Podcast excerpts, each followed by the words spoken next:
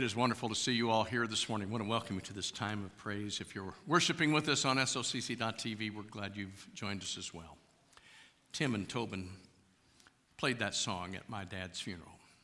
That has a really tender sound to me. I heard my dad sing that song, I don't know how many times throughout his life. It was his favorite, and, and uh, the message of that is so powerful to me that God watches over us as he watches over the sparrow. And God watched over Daniel. I'm glad you've come back for part two. Some of you even said, I'm looking forward to part two. I'm glad people listen. I didn't know for sure. So, so we're in Daniel chapter 2, uh, and it's the second part of the sermon. Did you know if you live a typical lifespan that you will spend 20 years of it asleep? And during that 20 years of sleep, they estimate that we will have about 300,000 dreams. Most we don't remember, some are nightmarish. We wake up frightened, but we can't even remember the details. But we know that they have troubled us. Such was the case with Nebuchadnezzar. Ecclesiastes 5:3 says, "Too much activity gives you restless dreams. Too many words make you a fool."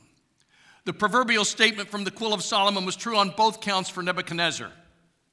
He was very active at the time. It, that Nebuchadnezzar was in war with Syria at the time uh, of this particular dream, and so his foggy dream left him troubled and, and worried. What's worse, the demand that he made of his advisory council was nothing short of foolish and unrealistic. Now, if you weren't here last Sunday, let me catch you up. This is the Cliff's Notes version of, of, of what happened. Uh, that the king demanded of his wise counsel in, in Babylon these words. He said, Now I've had a dream, but I can't quite remember. It's a little bit foggy. So here's what I want you to do I want you to tell me the dream first, and then I want you to tell me the interpretation of the dream. And if you can't tell me what the dream is, then I know you're all a bunch of charlatans and quacks. So be careful before you answer.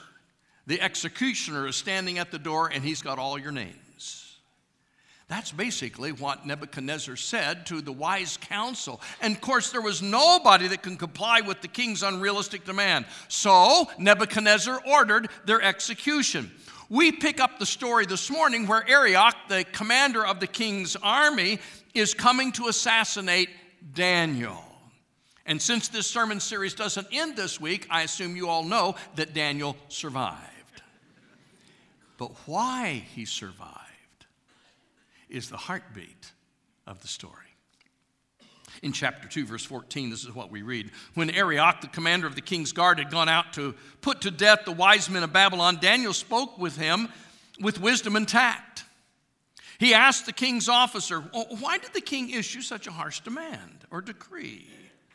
Arioch then explained the matter to Daniel. At this, Daniel went to the king and asked for time so that he might interpret the dream for him. Then Daniel returned to his house and explained the matter to his friends Hananiah, Mishael, and Azariah. Now, from here on out, we will know them better by their Babylonian names Shadrach, Meshach, and Abednego.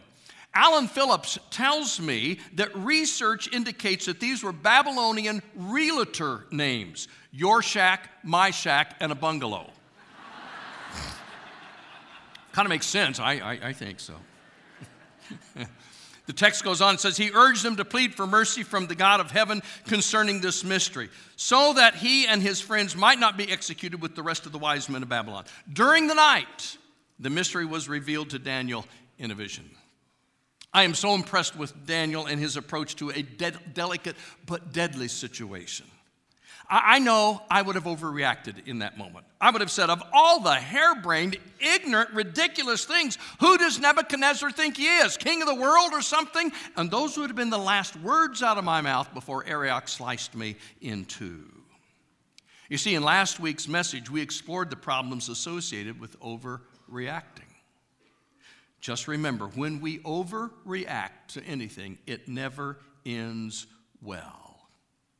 And here's where the lessons from Daniel begin Daniel didn't overreact, he responded reasonably. Remember back in chapter one, it said that everybody liked him, that the king's officials enjoyed being around Daniel. I'm convinced that he had a pleasant demeanor. I'm convinced that he had awesome people skills. You know, he could have disarmed the contentious moment with a word or a smile or a gracious demeanor. And that's what he did. So here's what I want you to see as we go through this part. There is a response here that is worth imitating. Daniel's response is worth imitating. When the commander of the king's guard walks into your space with a sword drawn, your first response is critical. I like how the Bible describes Daniel's response. It says he spoke with wisdom and tact. Did you notice that when we read through? He spoke with wisdom and tact. Now, I want you to remember, too, that when Daniel was deported, he was about 16 years old, went through three years of training. This is at the very beginning of his palace service. Daniel is just about 19 years old at the time, and he speaks with wisdom and tact. Learn these things early in your life, and it will go well with you. So let's talk about wisdom first. Some people equate wisdom, intelligence, and knowledge, but they are not the same. They are connected, yes, but they are not equals. And we don't have time to unpack these words in all their detail, but I want you to distinguish them like this for this morning. Intelligence is the capacity to learn, knowledge is the information we learn, and wisdom is the ability to apply what we learn. Okay? In other words, wisdom operates much like common sense. It's making the right choice at the right time for the right reasons. And what we see in Scripture is that Daniel excelled in all three. But in this moment of crisis, it was his ability to apply his knowledge and to apply his intellect to the situation and to use godly common sense to find a way through a deadly dilemma. He never compromised God's word, but he found a way to present it beautifully. Now, we frequently talk about the importance of wisdom, but here's one thing I've learned I can pass along wise knowledge, but I cannot pass along wisdom. A teacher can provide us with wise truths, but a teacher cannot make us wise. There is a difference. Wisdom is a unique situation to every individual. Wisdom must be sought, it must be learned, it must be experienced. And thankfully, God has offered to us the gift of wisdom. The book of James says, if you'll pray and ask God, He will give it liberally. And God has provided us with wise lessons in His Word. So not only does God give us wisdom is an answer to our prayers, God gives us wisdom in Scripture.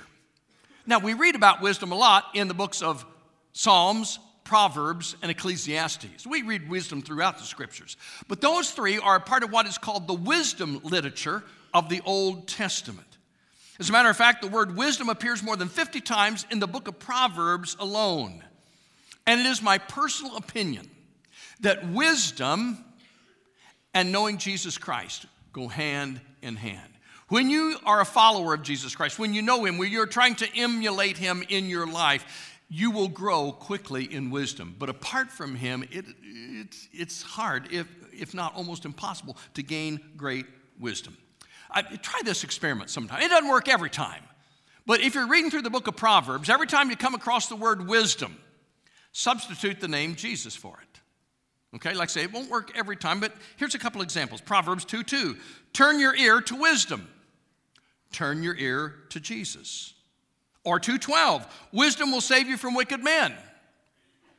Jesus will save you from wicked men. Or 3:13, blessed is the man who finds wisdom. Blessed is the man who finds Jesus. You get the idea. It's just an interesting study because it reminds us then that finding wisdom and following Jesus are on parallel paths. They go hand in hand.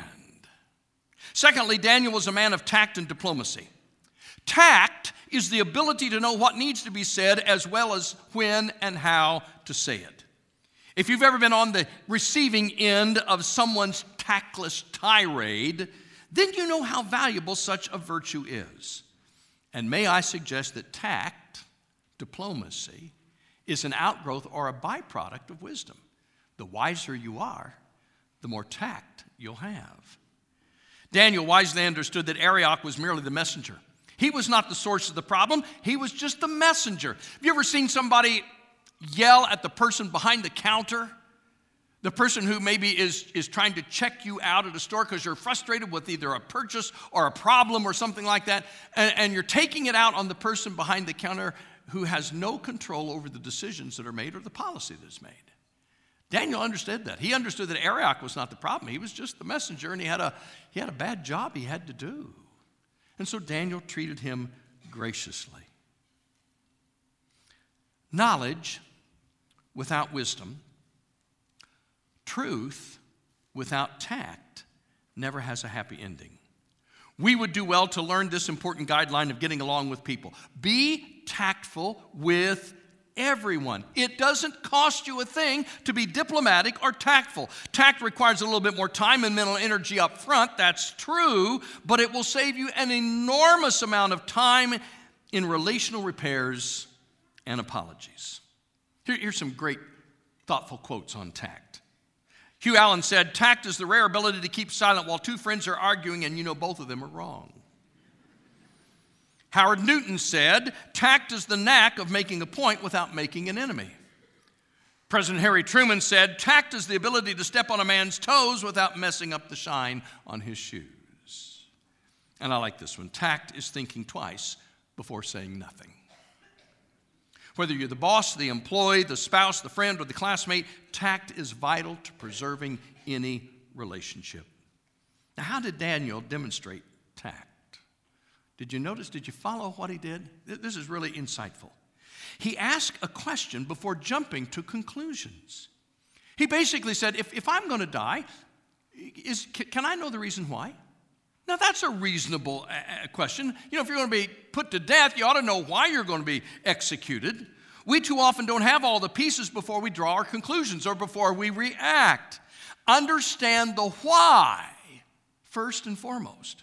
When you understand the why, you won't necessarily respond with indignation.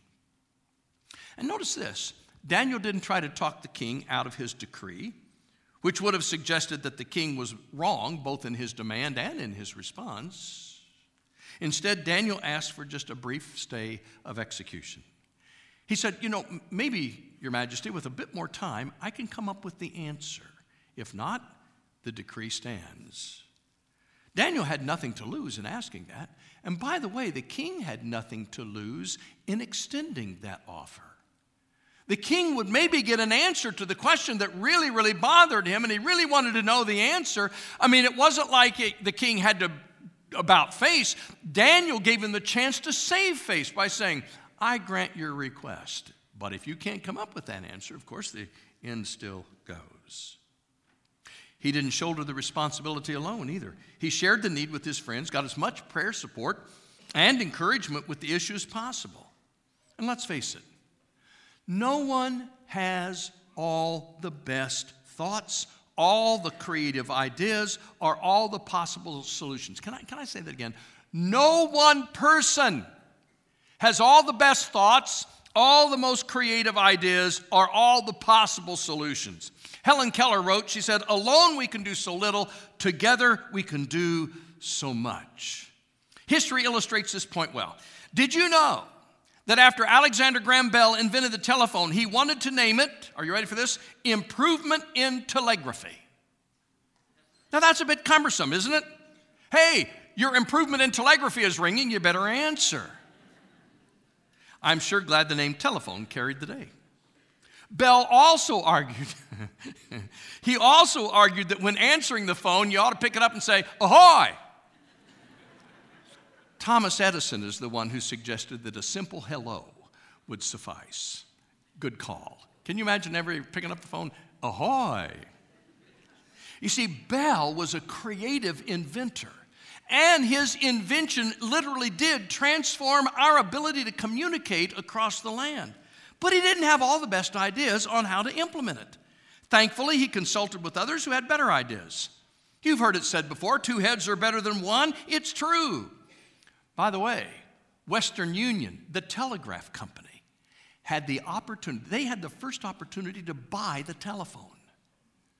And some guy in management thought it had too many shortcomings, thought it was a mere toy, said that it would never be an efficient way to communicate with people. And so they turned down the opportunity to buy the telephone. I'm telling you, Western Union needed a team to work on that decision.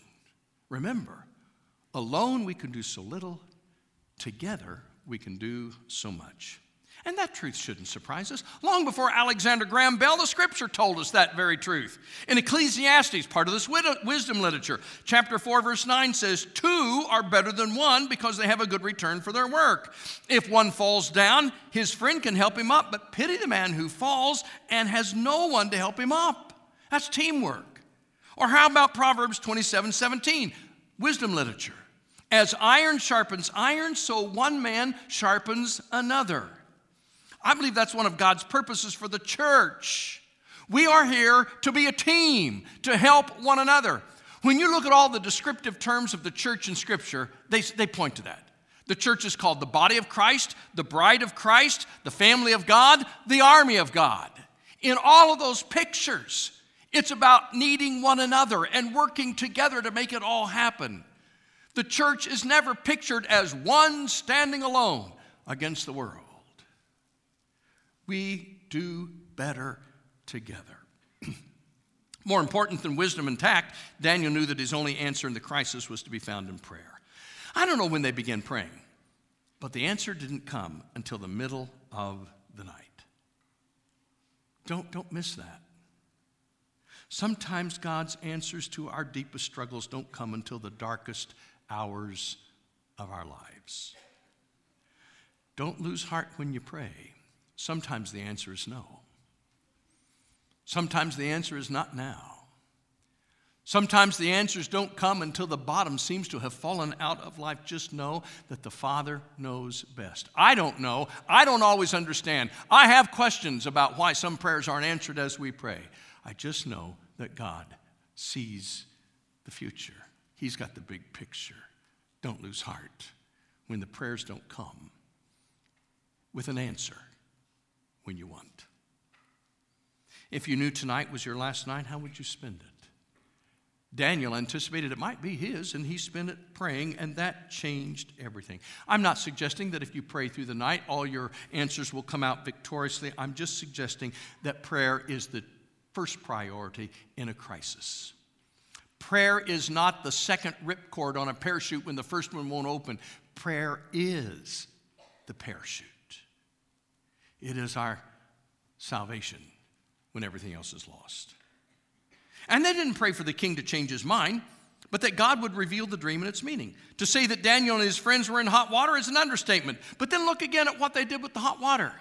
Uh, you, you know this to be true, and, and you've heard this before, but it bears repeating at this moment. And that is, if you take a potato, a firm, solid potato, and put it into hot water, it gets soft. It's mashable. You take an egg, put it in that same boiling hot water, and the egg becomes hard. You take a tea bag and drop it into that boiling water, and the water is what is changed. First time, it's the potato that's changed. Second time, it's the egg that's changed. But the third time, it's the water that's changed. You add some sugar and a slice of lemon, you got a real treat. Which describes you best? When you find yourself in adversity's hot water, do you start with firm convic- convictions and then soften and compromise with the world around you? Or are you more like an egg that starts off flexible but becomes hard and unyielding? Your exterior, like an egg, looks the same, but inwardly you've become bitter and obstinate. Or are you like the tea bag? As the hot water of adversity passes through your life, you release this divine fragrance and flavor the surroundings and the circumstances with the presence of God. When things are at their worst, you get better. You're patient with God to bring the goodness out of the adversity. Here's our goal as Christians instead of the circumstances changing us, let us change the circumstances for the better. That's what Daniel, Shadrach, Meshach, and Abednego did. Now, take note Daniel took time to thank God for the answer to prayer. By the way, thanking Him is ever as important as asking Him. Sometimes prayer is a request sheet, sometimes prayer is a thank you note. Both are important. In chapter 2, verse 19, it says, During the night the mystery was revealed to Daniel in a vision. Then Daniel praised the God of heaven and said, Praise be to the name of God forever and ever. Wisdom and power are His.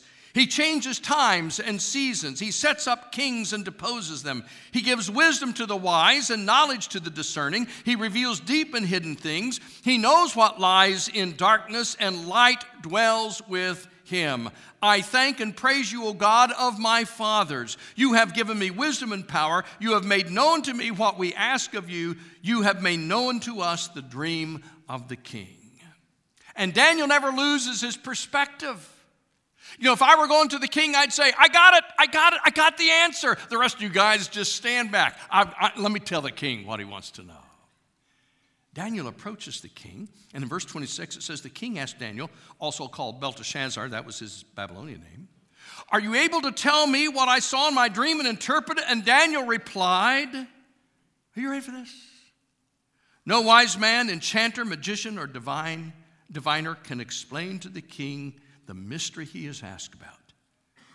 But there is a God in heaven who reveals mysteries. He, he has shown King Nebuchadnezzar what will happen in the days to come. You got it? Daniel says, No, sir, I don't have an answer for you. But God does. And he's trusted me with it. And here is what God is revealing to the king. Wow, such depth of humility. He never stopped giving credit to God. After all, God is the one that deserves it. Let us humbly follow that example. Here's the last thing a revelation worth contemplating. So, what was the dream? Well, the dream was basically this it was a statue made of gold, silver, bronze, and iron. And then at the bottom, then the feet were uh, iron and clay mixed together. I think we have a picture of that statue here, uh, at least an artist's conception of that statue. The gold represents the kingdom of, of Nebuchadnezzar, Babylon. It was the greatest kingdom in the world at that time, and under Nebuchadnezzar, it reached its zenith. But it was eventually, about 60 years after this prophetic dream was conquered by the Medes and the Persians. They were a great kingdom, but they never reached the same kind of glory that um, Babylon did. And so it is represented by the silver chest. And then, about 200 years later, Alexander the Great and the Greeks conquered that portion of the world. And so that's the bronze. They were never as strong either. And then comes mighty Rome. Rome that ruled with an iron fist, thus the iron legs. But Rome had so much infighting over a period of time that in its last days, like the iron and the clay mixed together that could not hold together, Rome crumbled as well so we see these four majestic kingdoms that rise and fall, and then comes the heartbeat of the dream in chapter 2, verse 44. And in the time of those kings, the God of heaven will set up a kingdom that will never be destroyed, nor will it be left to another people. It will crush all those kingdoms and bring them to an end, but it will itself endure forever. This is the meaning of the vision of the rock cut out of the mountain, not by human hands, a rock that broke the iron, the bronze, the clay, the silver, and the gold into pieces. The great God has shown the king what will take place in the future. The dream is true, and the interpretation is trustworthy. Do not miss this. In the final analysis, these four great epics of human history, that we would look back on and say, wow, what kingdoms they were. God says, I will see them rise and I will see them fall. But this rock that was carved out of the mountain that came crashing down and destroying the statue is the kingdom of God, a kingdom not made by human hands, a kingdom that will endure, and it is the church. It is the church that will last forever and forever. God's kingdom supersedes all earthly kingdoms. Nothing can stand against the rock. And you can hear the words of Jesus echoing this dream when Jesus said, Upon this rock I will build my church, and not even the gates of hell will prevail against it. Kingdoms will rise and fall, Viruses will come and go. Wars and peace will ebb and flow, but the kingdom of God lasts forever. And it is only that kingdom that paves a way through the blood of Jesus Christ, confirmed by his resurrection, paid for by his crucifixion at the cross. It is only that kingdom that leads us on a path home. Are you part of that kingdom this morning? Thank you for watching this message from Sherwood Oaks Christian Church. Did you know you can view any message from the past six years at socc.org/messages? You can also view complete worship services from the past month at socc.tv.